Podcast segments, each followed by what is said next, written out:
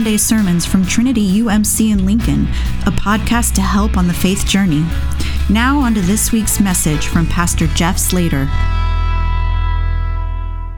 Today, we are wrapping up a series uh, called Why. And I suppose it's a bit of a loose series. Uh, essentially, it's asking the hard, well, exploring the, large, the, the, the, the difficult questions uh, around how God works in our life and in the world, especially the harder parts of that. You know, the first two weeks we talked about the ways that things happen in this world that we don't understand, that we have trouble reconciling with knowing that there's a loving God. Like the first week, we talked about evil. Uh, we talked about things like genocide, uh, murder, um, of course, terrible news from Texas and these shootings that keep happening uh, in our country. Why, how can a loving God allow this to keep happening? And we don't have any real answers for that. You know, I warned you at the very start that you would leave unsatisfied. Uh, however, there are questions that we have to wrestle with, and at least we can look and see where God is working in the midst of it. The second week, we talked about sickness, natural suffering, you know, that unavoidable part of life that sometimes people fall ill. And while we can't explain why some fall ill younger or older in ways more tragic or less, we can at least look for God in the midst of it all. And then last week we lightened it up a little bit and talked about where God is in our daily life. You know, how do we learn a sense of how God moves, not necessarily in the tragedies, but just every day? How do we, how do we learn to follow God and to truly follow? Now, today, no, and if you missed any of those, by the way, you can always go back on our website or in our podcast feed. I actually think the podcast, the sermon podcast, is one of the most underutilized things. So if it interests you, uh, subscribe to it, and you can always, uh, always catch any that you missed. But today, we're coming back to what's mostly a summary, I suppose. However, more importantly, today is about hope. It's about the reason we can have hope. It's what these other weeks showed us, what they taught us, what wrestling with these questions reveals to us that explain why we can be people of hope. Now, I would say that there are two big ideas. I launched Siri on my iPad. I don't know how that happened. Okay. uh, as, a, as I think about the other three weeks in this series, I'd say there are two big ideas that came to the surface in all three of them. The first one is this that struggle is unavoidable. Now, that's the hard part for us to understand. You know, part of us kind of wishes that God would just make everything better, that everything would be easy, right? Uh, however, if we've learned anything with these first three weeks, it's that struggle is unavoidable. The second one is that God helps us in the struggle. In fact, God never fails to be present and to be helping us in the struggle, and that God never fails to use it for good. And both of those things, all of this, is captured in one scripture, and it's the one, I want, the one we read a few moments ago. And I want to read it to you again, but I'm going to stop a lot because it's so dense. There's so much going on. And I want you to appreciate what all Paul is telling us uh, in, these, uh, in this uh, passage in Romans. So it starts like this we know that God works all things together for good for the ones who love God, for those who are called according to his purpose. Now, this is one of my favorite verses to talk about, because, and it's one that's often misunderstood. Maybe you've heard me say this before, but I'm going to say it again because of how important it is. There are some translations that render this verse, all things work together for good.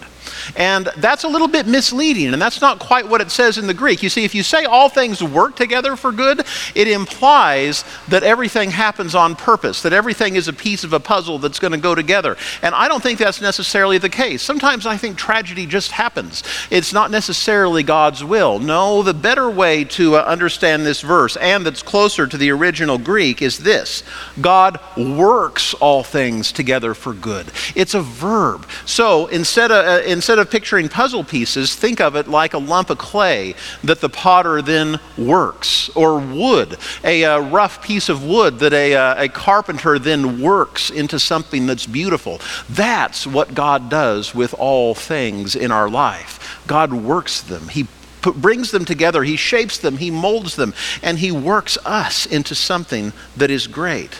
So we know that God works all things together for good for the ones who love God, for those who are called according to his purpose. Then, a little bit further down, he, Paul says, Who will separate us from Christ's love? Will we be separated by trouble or distress or harassment or famine or nakedness or danger or sword? Now, you notice the assumption that bad things will happen? Paul is not here saying that if you love God hard enough, nothing bad's going to happen to you. No, Paul is operating with the assumption that yes, there will be bad things. There will be, what, what's his list? Trouble, distress, harassment, famine, nakedness, danger, or sword. These bad things will happen. But, he says, in all these things, we win a sweeping victory through the one who loved us. Now, I, there's another phrase here I want to dig into. In fact, it's a single word in Greek. In Greek, uh, it, it, the way it's uh, translated here is "we win a sweeping victory." Now, the Greek word is nikao. Now, I, I, I, studied more Hebrew than Greek, so I hope I'm pronouncing that right. But it's nikao. And nikao means to have victory over, or to prevail, or to overcome. So if a, an ancient kingdom won a war, nikao, they had victory, they overcame, right? But it's also used in the personal sense. When you have a struggle in your life and you overcome it, that's nikao. But Paul, in this passage, adds a prefix to it. And it's a prefix that we use in English too, so you're going to understand exactly what it means. Do you want to know what he says? He doesn't just say nikao, he says hyper nikao. Hyper means more, it means extra, it means a lot of it, right? So he says uh, that, that we are not only overcomers, we are hyper overcomers. We don't just win the victory, we, we, we, we win a sweeping victory. We're not just prevailers, we're hyper prevailers. We're ones who prevail over everything that comes our way. But is it something we do on our own? No, don't let that distract you from the last part of the verse. But in all these things, we are hyper nikao through the one who loved us. Through Jesus, we become hyper overcomers.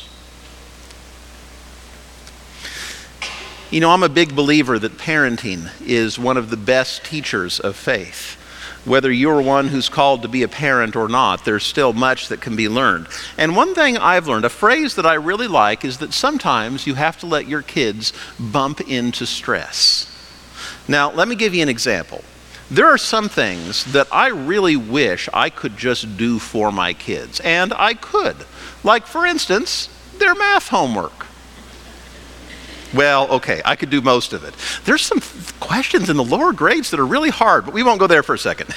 you know, I wish I could just do that homework for them uh, so that they, they wouldn't be troubled by it, so that they wouldn't be stressed by it.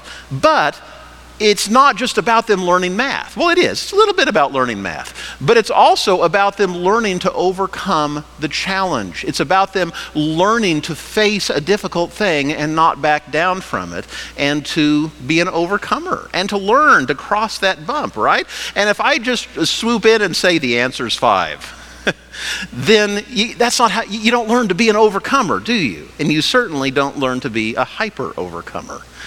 You know, I remember uh, when my grandpa taught me how to ride a bike. My, uh, my grandpa was my uh, daycare growing up, and uh, so he's the one who taught me how to ride a, ba- uh, ride a bike. And I remember being scared, of course. You know, maybe if you remember back far enough, you can remember that uneasy feeling on the bike, and, you know, what if I fall? You kind of get that going on.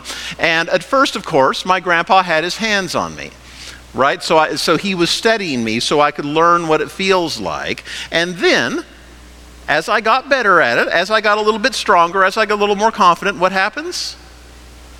Right? He begins to move his hands away. And it was scary to balance on my own, and especially with a bicycle, because you know that balance really only comes when you start moving. You have to go forward in order to, uh, in order to maintain that balance. And so at first, I start to go forward really slowly, and he follows along, holding me. And if I start to tip, gives me a little bit of reassurance, gives me a little bit of balance to tip back toward the center, right? So that I would learn to overcome the challenge of balancing on a bicycle.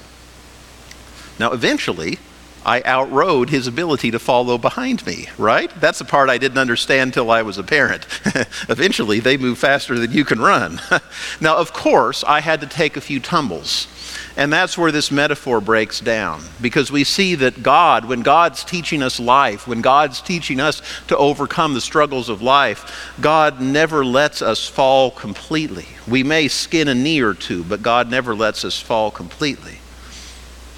But it's similar because as we learn to live, as we learn to be the hyper overcomers that we're called to be, God gives us moments when we have to face it ourselves, when we have to face challenges that we never imagined, that we have to face challenges sometimes that are different than other people.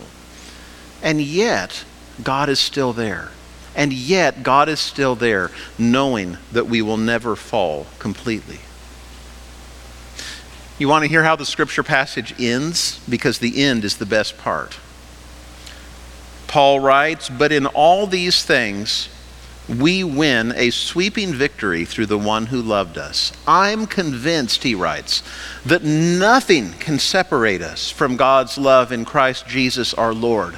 Not death or life, not angels or rulers, not present things or future things, not powers or height or death or anything else that is created can separate us from the love of God in Jesus Christ. Can sickness separate us from God? No. Can cancer separate us from God? No. Can murder, can genocide that we talked about the first week, can even that separate us from the love of God? No, it cannot. And in all these things, we become hyper overcomers through Jesus. You see, God takes our wobbliness, God takes our falls and uses them to teach us, helps us to grow into better writers, to better livers. There is no challenge in this world that God cannot turn into good. And even when the time comes that we breathe our last, whether it's become because of an accident or an illness, whether it happens when we're young or whether it happens simply from old age, even then, we know that God still has us. Because through Christ, even death leads to resurrection. All that's left is the question of how this knowledge changes how we live.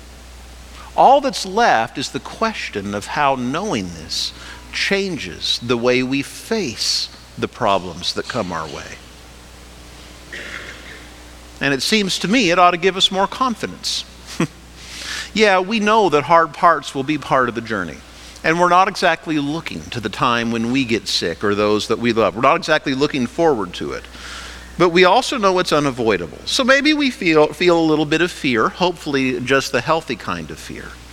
But when trouble comes, rather than being devastated by the bump in the road, instead we face it. We face our challenges because we know that death, nor life, nor angels, nor rulers, nor present things, or future things, nor powers, nor height or depth, or any other thing can separate us from the one who calls us to be a hyper overcomer and the one that will not let us fall.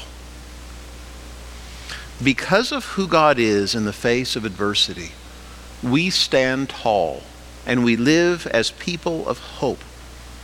We face life's problem with a confidence that comes from far beyond ourself. And if that isn't worth an amen, I don't know what is. Would you pray with me? Oh God, thank you that you call us to be hyper overcomers and that you help us to get there. Thank you. Thank you even more so for that part, God. Because you know that we need it. Lord, as we prepare to come to your table today, we would be remiss if we didn't acknowledge the ways that we've stumbled, the ways that we've fallen short, the ways that we have sinned. Oh God, even these are bumps in the road where you will not abandon us. And so, God, we stand before you honestly as the people who we are, as the people who are not at the end yet. And we thank you for Jesus, who not only helps us to overcome, but who makes us whole even in the midst of our own weakness. Oh God, may we receive that gift today to the depths of who we are. And may we come before your table both humbly, knowing that it is only through you that we stand. But may we also come to your table with the kind of confidence that can only come from children of the God who makes us hyper overcomers. We pray it in your name. Amen. Thanks for joining us for this week's Sunday sermon. For more information on growth groups or how to more fully embrace the life of faith, visit us at www.trinitylincoln.org.